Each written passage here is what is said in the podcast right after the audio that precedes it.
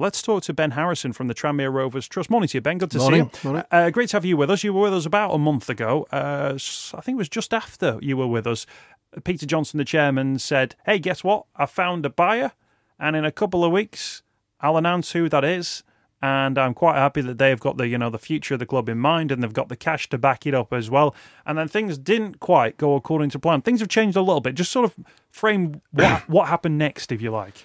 Um, I think we were all waiting for the announcements. Um, and then we had quite a lot of contact with Peter Johnson.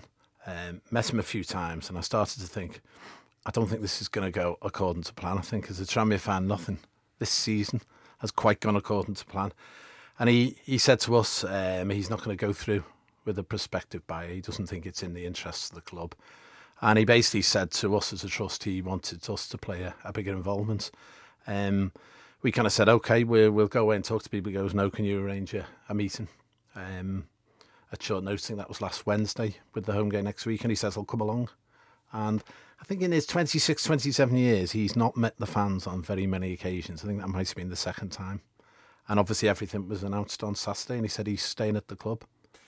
So the buyout, which people thought was the right buyout for the club. Peter Johnson, what changed his mind, or the, the deal changed? Is there any influence um, as to what I mean, exactly obviously went wrong? Confidentiality around there. I, th- I, think it's no secret. I mean, if you look at the words he's used, I think the prospective buyers were, were interested in the land assets at Prenton Park. Um, I think Peter said that that's not good for the club. I think his aim is to get the club uh, pretty much debt free uh, before he actually finally leaves Prenton Park, and you, have got to admire him for that.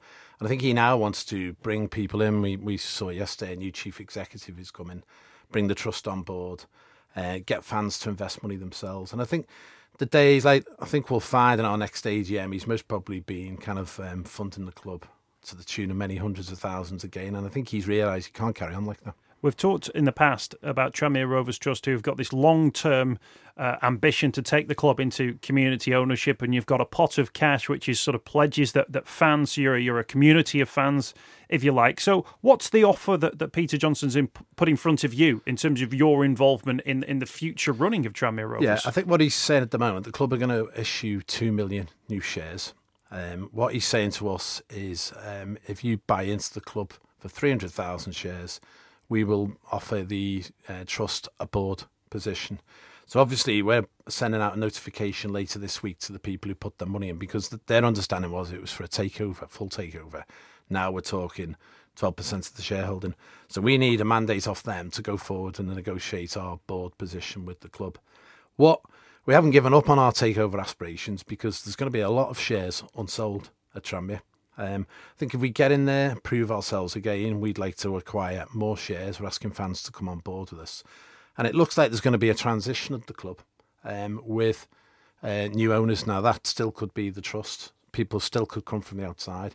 But down the line, a debt free club out the 92 in modern football is a big rarity. Do you think that you should, that pot of cash, do you think that that should be spent on on shares. Do you think that's the right thing? Do you think that's within the spirit of what the trust is um, trying to do? I mean, I, I put my money in for some of my family. I would I would certainly do it, but I'm much probably closer to it. I mean, except some people have taken their money out as well because they didn't originally put that in for. We spoke to 200 people on Saturday. Um, we've kind of we've always had an open dialogue. I suppose if we can show people it, it's progress, hopefully people will back us. But if they don't, we've always said they can have their money back. But it's it's a sea change at the club. Peter's been there for 26, 27 years. A new chief executive arrives on Monday. There's definitely going to be a change. I think looking more outward and not having to rely on him every month when the wages comes to sign a check. I mean, I'm not an expert in any way, shape, or form in, in corporate finance or, or how sort of boards truly work. Uh, if you've got like a, a chairman in charge, how how valuable is a position. It certainly sounds important, but how yeah. valuable is a position on the board at Tranmere Rovers Football Club? Yeah, I mean it can't it can't be tokenistic.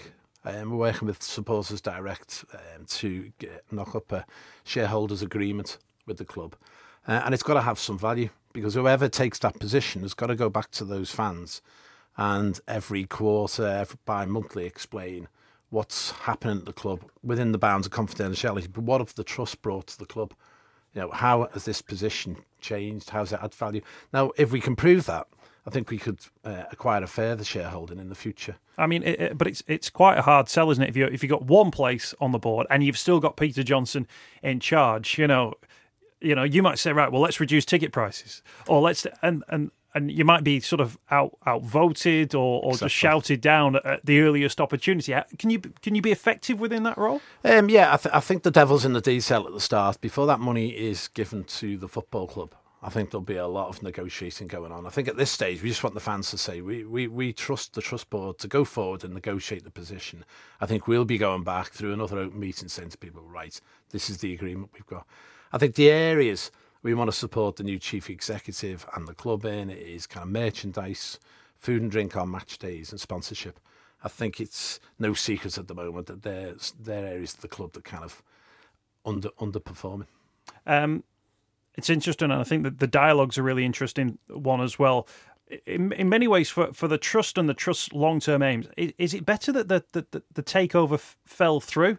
That that you guys have been able to benefit from that? By by being sort of brought to the table, if you like. Yeah, I think looking at it now, I think I think as I said, once the AGM is announced, we find out what, what Peter Johnson is being kind of underwriting the club for. That's certainly something the trust couldn't do. A transitional plan for the football club with the dust settling from Saturday is most probably, in my eyes, the best thing for the club. Peter's still there. He's run that club for so long. He can work with other people now. Uh, people can learn how to kind of handle the football club and obviously generate more income. Um, I think that that's the way to go. Uh, you mentioned the, the, the the chief exec Jeremy Butler. Yeah. Um, into the role on on Monday morning. Yep enjoying his Grand National weekend, presumably. He's timed it well. and then uh, and then heading over there. Uh, what does that chief executive. Again, I'm, I'm not an expert in, in, in, corporate finance within a football club, but what role can he play within this sort of new setup? Because it might well be somebody you've got to work very closely with. Yeah, I mean, we're, we're meeting him next Wednesday, which is good. I think uh, as a chief executive, you're kind of the, the face of the football club besides the chairman, and I think the chairman and the chief executive need to work very closely together. But just get out and about, uh, communication, sponsorship, certainly season tickets. I think Tranmere have kind of it's been a little bit of death by apathy really at the club. You go there, it's kind of everyone says for the last ten years, and no disrespect to Peter Johnson or the people he's kind of. I think he's accepted. He's trying to be sell the club for a long time, but I think there's a change on the horizon. Uh, good luck to the guy. We'll give him our 100% support. We've got some great ideas. Hopefully, we make a great team we take it from there. Uh, do you think that, that that new chief exec role is is almost a little bit of compensation for those fans who've been saying that that Peter Johnson, you know, is is is is the problem, or Peter Johnson sort of needs to be uh, moving on. I know you'll say that you know his money is, is propping up the club yeah, at the moment, but there is sort of a lot of fans who sort of say, well, the, you know, the club won't be in a better position until it's under new ownership. But do you think the new chief exec can almost take the pressure off Peter Johnson to say, well, I'll be the driving force in terms of what this business yeah, is doing? Yeah, and I, th- I think the board of the club should set the strategy which you know if all goes well the trust will have a, a, a say and um, be able to sanction that. I think it's the chief executive's job to carry out that strategy. I think there just hasn't been a strategy at the football club. It's been kind of more of survival than anything else. Now, it doesn't take a genius to work out. We're, we've been struggling at the wrong end of the table. Um, I think there was a lot of people came to the meeting last week. Uh, one fan said to me, he said, I can't see the Bentley in the car park. It's the new owner here. And I said, well, there might be a Bentley if Peter Johnson's around, but there isn't a new owner and people were deflated for perhaps that day. I think since then, people perhaps are warm to the idea now. Some new announcements, new chief executive with ourselves. Fans have got a chance to buy into the football club. Um, so, in three years' time, Peter Johnson may well still be chairman, but there'll be a new chief exec, and there's possibility that Tranmere Rovers Trust will have a place on the board and, and an increasing uh, shareholding yeah. in the club. Is, is, that for you how the next three years sort of plays out? And how does that impact in terms of how the club moves forward on the pitch? Um, I think if you look at it with the land deals, I think in three years there's a good chance the club will be debt free. But I suppose on one thing, then the assets have gone. So any speculative buyers might go, well, why would I buy Tranmere? Because there's no money in it for me. I think we might have the right owner by then it will come. I mean, ultimately, football fans want to know what happens on the pitch. They're not too bothered about strategies, etc. But more income into the football club in terms means more money for the manager. And are we going to stay up this season? fingers crossed we do. If we don't, we'll regroup. I think we could come back stronger. Thank you for your time uh, Thanks, today. If people want to find out some more about the work you're doing with the Tranmere Rovers Trust, there's a website they can go to and read all about it. Yeah, yeah, tranmereroverstrust.co.uk.